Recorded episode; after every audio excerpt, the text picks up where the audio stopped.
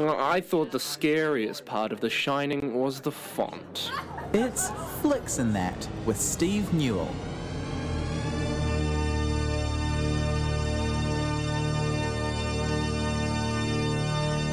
Welcome, Steve Newell. G'day, g'day. How are you going? Busy at work? Busy at work. Behind the scenes? Busy at work.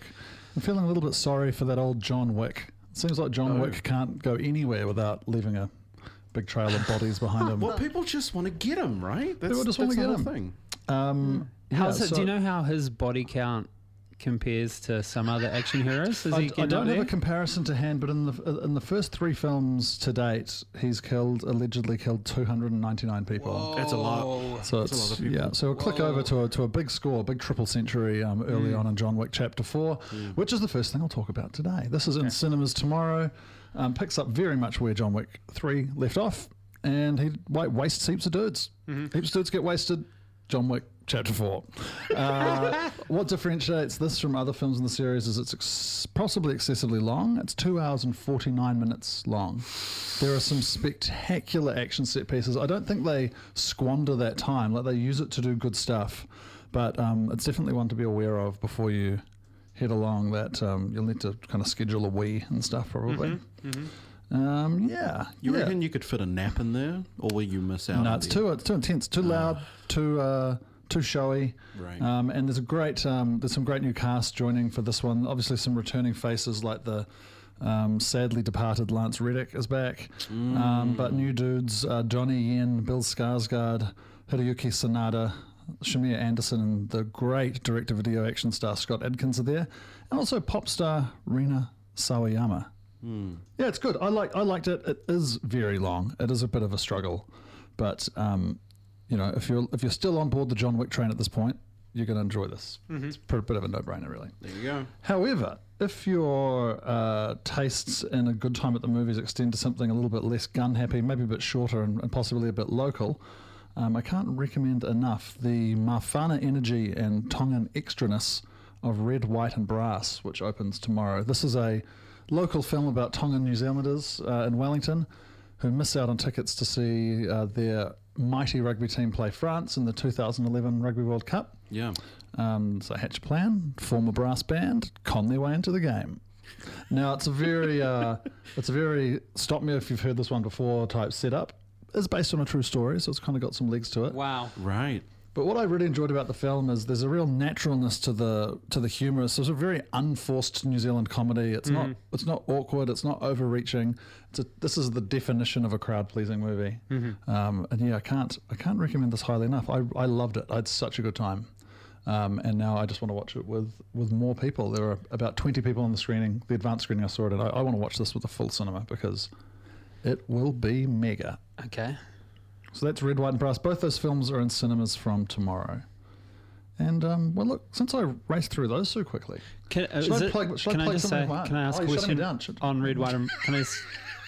question? If it's not going to spoil Red, White and Brass, but in real life, did they actually get away with it? I mean, would it be much of a true story if they failed? Oh, wow. Goodness me. Okay. Hey, next Wednesday, I'm not going to be here, so I won't have the opportunity to plug this unique New Zealand screening. Earlier this year, I was watching a show from the US that a friend was sharing with me called Paul T. Goldman.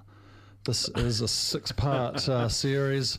It's about a guy who had a short-lived bad marriage, wrote a book about it, turned it into a screenplay, and then tried to star in it. For over 10 years, director Jason Woliner has been trying to bring this to the screen. Woliner directed the Borat sequel, directed a bunch of Nathan for You.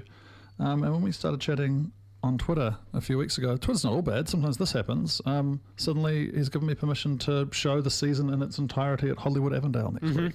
Mm-hmm. So we're going to marathon Paul T. Goldman.